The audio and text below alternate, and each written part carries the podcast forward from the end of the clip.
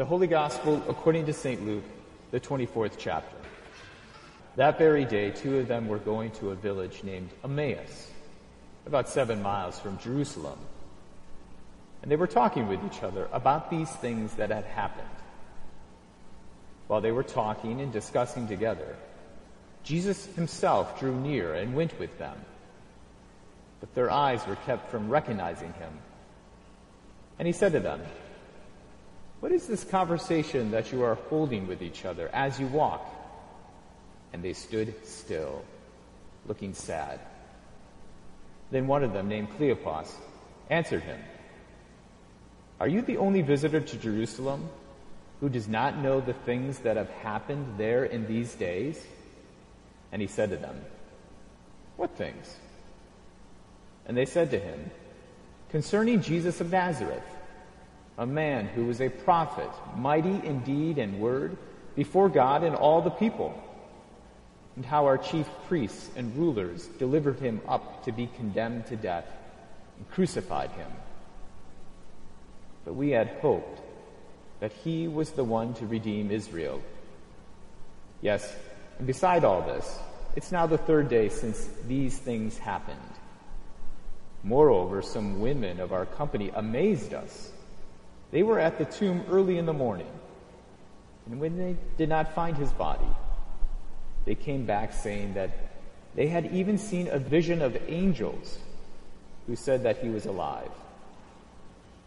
Some of those who were with us went to the tomb and found it just as the women had said, but him they did not see.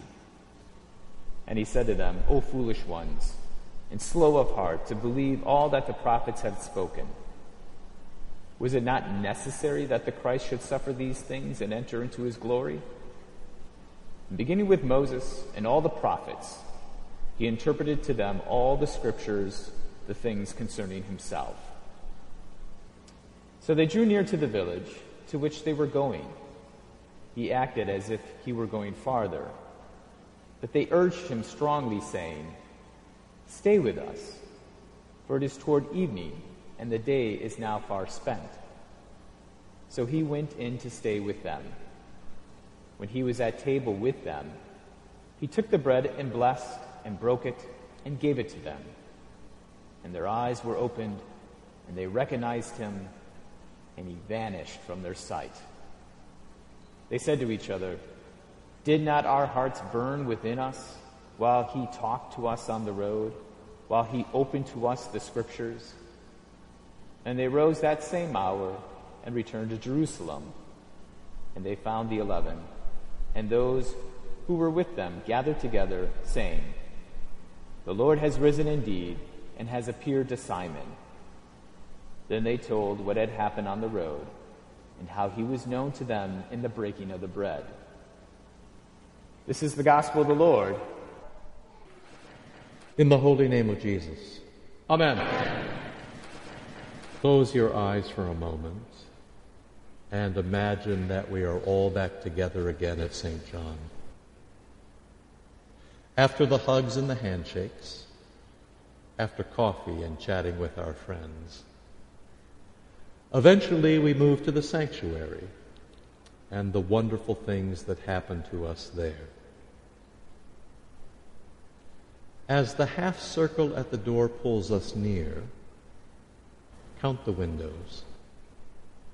There are twelve, one for each of the apostles. So what lives on the far side of that glass has their apostolic stamp of approval. The pulls on the doors were cast from a mold that was taken from an ancient Byzantine church. So whatever lies beyond those doors must be ancient too. As we enter, we remember that the stone under our feet was dug from a quarry just outside Jerusalem. It isn't hard to imagine that Jesus once walked on these same stones. At the very least, Jesus walks with us on these stones each time we are here. And each time he walks with us, his company is a blessing. Because so often, like Cleopas, our eyes are still closed, and our hearts are still slow, and our ways are still foolish. And there is still so much for us to learn from this holy place. Like this. Why are we always here on the third day? And why do we dress up and have a parade? Why are there so many candles? Why do we tell time with colors? And whose pictures are in the windows? Why is the baptismal font round and the altar square? And why does the same red stone surround them both? Why do we stand and sit and kneel and sing and shout, but then go completely quiet when the bells ring? Why do we splash in the water and play with money and light things on fire and then eat and drink together?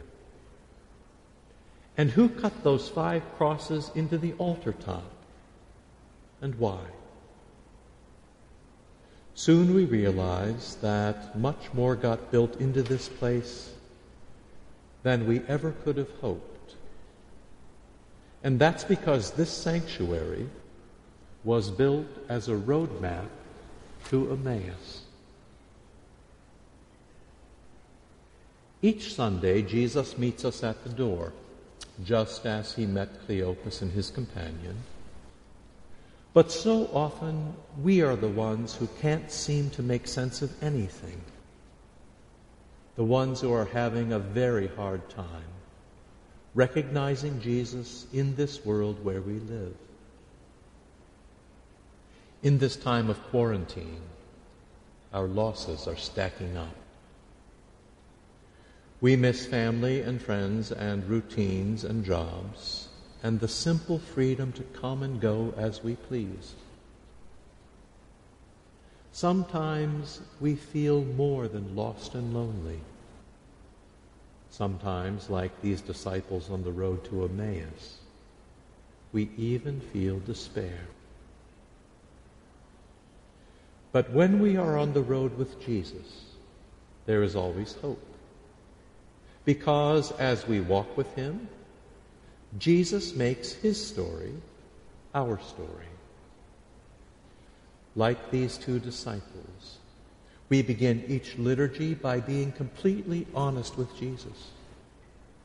Sometimes we even start as Cleopas did, by asking Jesus if he is completely crazy. Are you the only one in the world who does not understand the things that we are facing? And then, as we kneel in confession, Jesus patiently says to us what he once said to them Tell me, what things? And there in confession, we can say what we feel. Well, you've disappointed us. We thought you were mighty in word and deed before God and all the people. We thought you would redeem us with power in just the way we wanted. But to be honest, right now, in this time of isolation, we don't really see it. But then, Jesus gets to be honest too. So in absolution, he can say to us what he said to them. O foolish ones and slow of heart, to believe all that the prophets have spoken. Remember that I came to live and to die for you, and that's my glory, and that's your joy. So, despite our sins and our worries and our doubts and our fears, Jesus does not abandon us.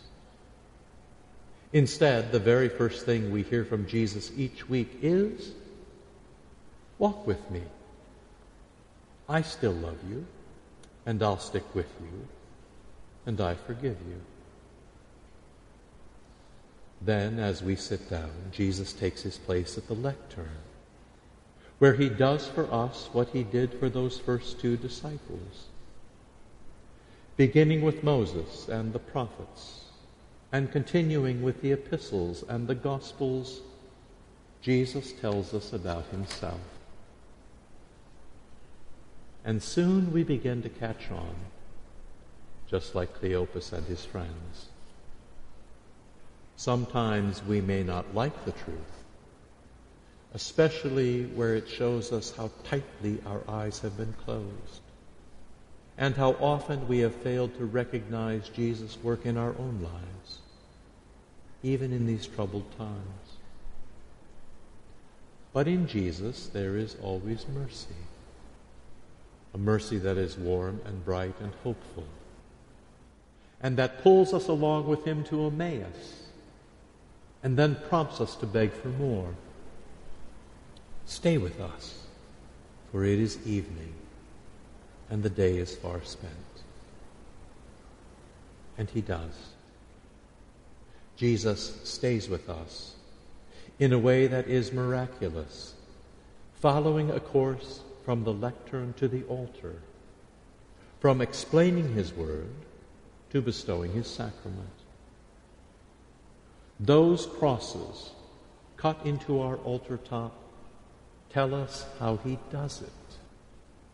Those five crosses mark the wounds that were cut into him on the cross. Two in his hands, two in his feet, and one in his side. From his side poured out water and blood, his holy baptism and his holy Eucharist,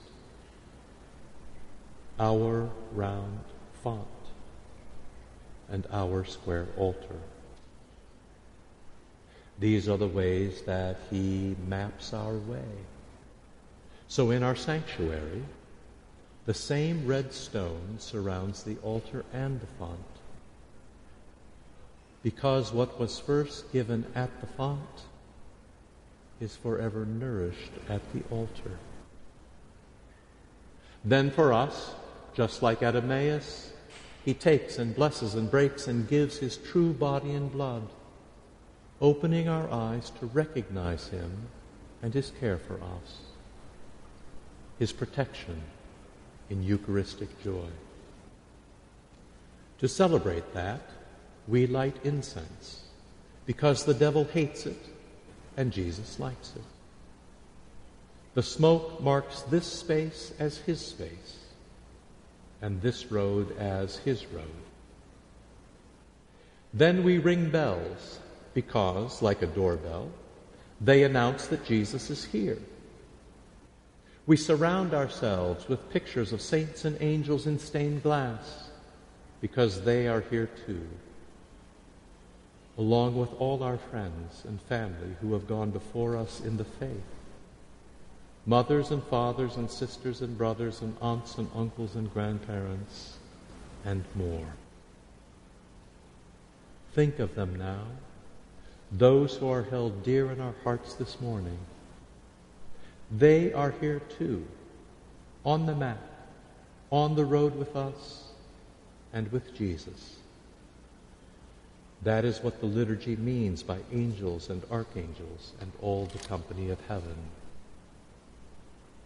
Celebrating all of this on every third day, every Sunday, every little Easter, is the reason that we dress up and we light candles and we tell time with colors.